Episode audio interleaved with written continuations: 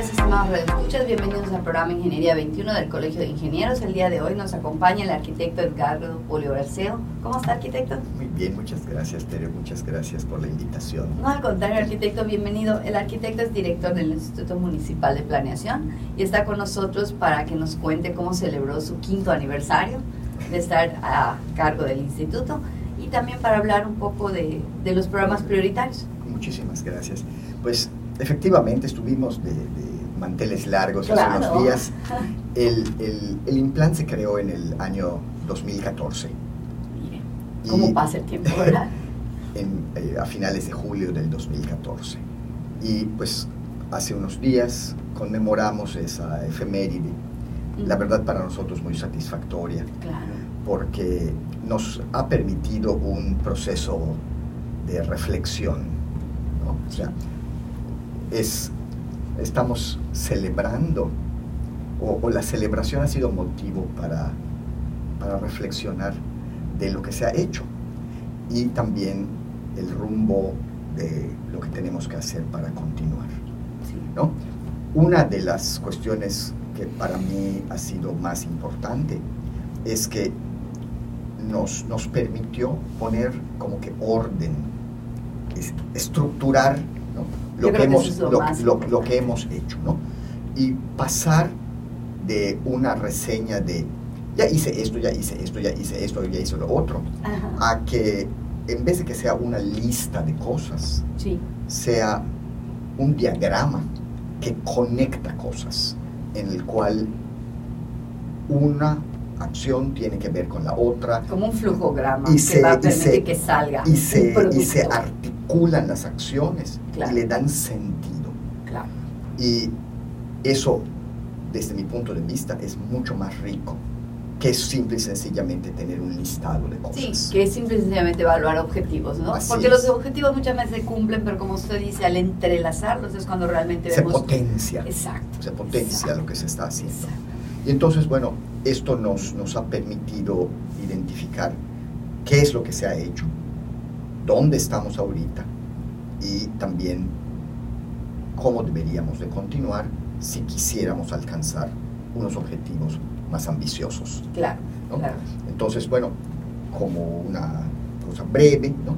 tal vez algunas de las cosas más importantes han sido, pues, la definición de cierta visión y perspectiva de desarrollo para la ciudad para los próximos 20 años. Yo creo que esto es fundamental. Claro. Y que además no es el resultado del trabajo de mi equipo de el Implan, sino es el trabajo de muchísimos grupos ciudadanos que, con nosotros trabajando hemos logrado construir esto. ¿no? Claro. Entonces, bueno, yo creo que ese es el punto de arranque, algo, digamos, como un faro, ¿no? que, orienta las diferentes acciones. Entonces, hay de verdad una visión muy generosa y además muy ambiciosa. Eso es lo más importante. Yo estaba pensando, hace cinco años no teníamos. Y la planeación es algo básico en la vida diaria, de hecho, en la vida diaria. Y una ciudad tan importante como nuestra ciudad, claro, nosotros somos yucatecos y queremos a Mérida, pero Mérida se ha caracterizado los últimos 15, 20 años en ser una de las mejores ciudades del país. Así, así es. En manera general, no vamos a hablar solo de, de los puntos de lo que siempre se dicen, ¿no? Sino, pero ya tener una visión en la que la sociedad está involucrada, en el que el gobierno le está dando el, la importancia suficiente a la planeación de la vida de una ciudad, porque la ciudad es interactiva. claro, es, es, es, un organismo vivo, exacto, definitivamente. Exacto. Pues, pues esto la, la, visión a la que me refiero no, no, quiere decir, bueno, vamos a hacer un edificio aquí o vamos a hacer tal calle, sino un, un, planteamiento más abstracto, ¿no? Pero a mí me llamó muchísimo la atención que, por ejemplo, algunas palabras clave de esta visión son, en primer lugar, orden, orden en el crecimiento, orden en el desarrollo, orden, pero asociada con sustentabilidad. Perfecto. Un, un orden y sustentabilidad. Pero, ¿sabe cuál es la siguiente? Equidad. O sea, ya llegamos Beneficios para todos, eh, bienestar, calidad de vida. Eso, o sea, eso es una sociedad muy madura. ¿no? Claro, que no está claro. diciendo yo quiero una cosita, sino yo quiero un, un ideal importante. Por poner un ejemplo, que los niños, todos los niños de Mérida tengan donde jugar. Claro. ¿sí?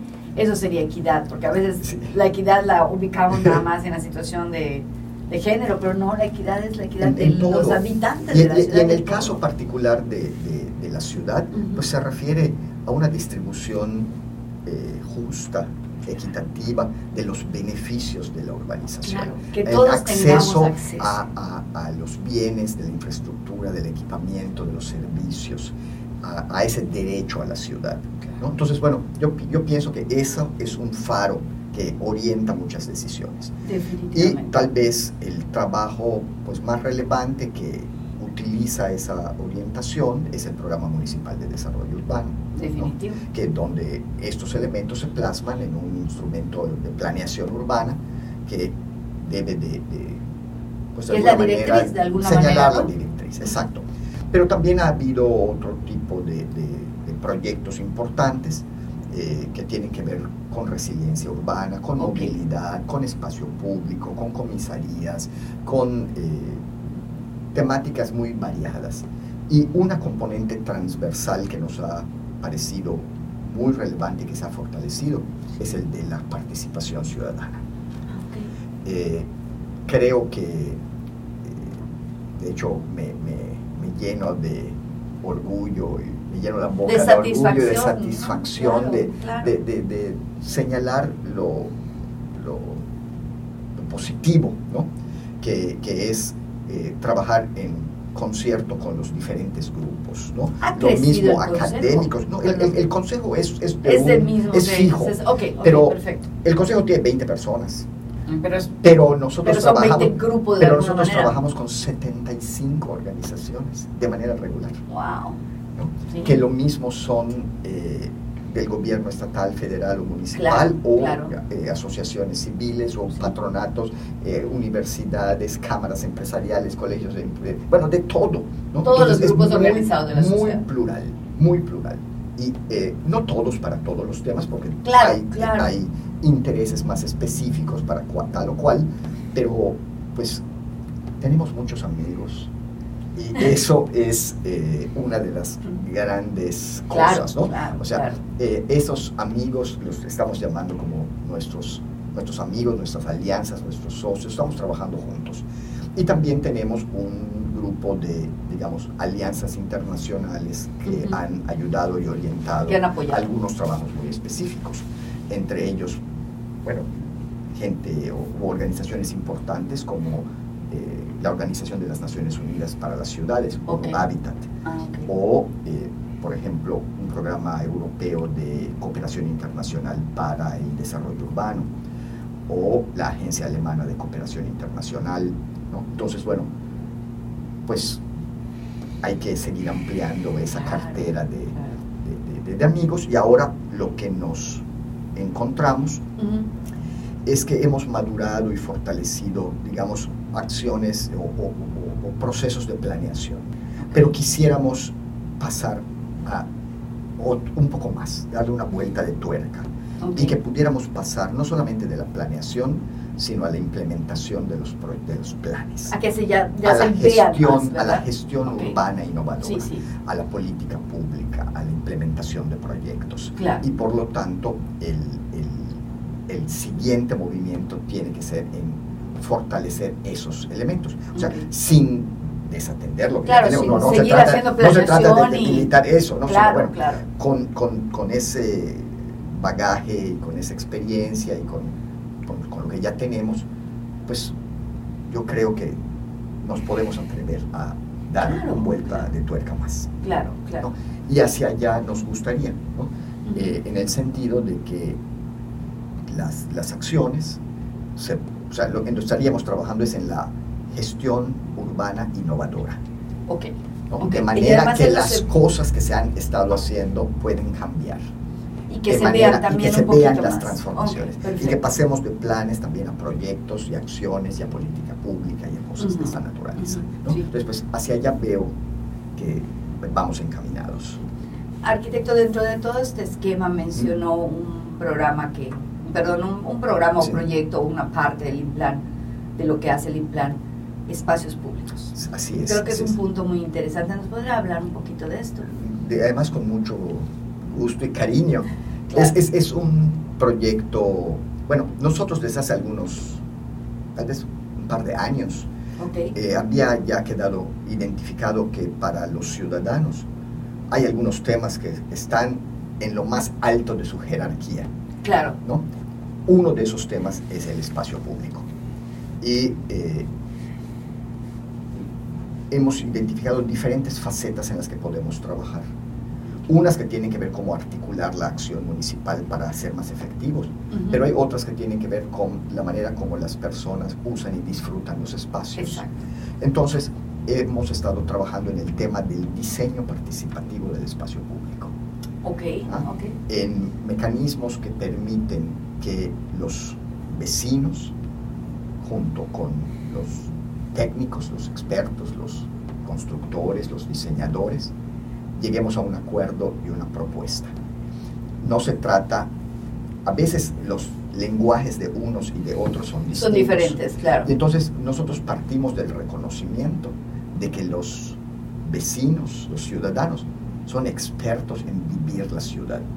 Claro. Y los diseñadores pues son expertos en diseñar o encontrar soluciones adecuadas en formas, materiales, texturas, colores, tamaños, precios. En ponerlo bonito, pero para lo que se va a usar. Claro, entonces necesitamos conciliar eso. Entonces, bueno, ha resultado excelente utilizar el juego como lenguaje de comunicación, con maquetas, fichas, eh, acciones colaborativas entre las personas, los niños, para que, en primer lugar, identificar qué se quiere eso que se quiere, de qué tamaño es, si alcanza o no. A veces las expectativas son superiores a las posibilidades.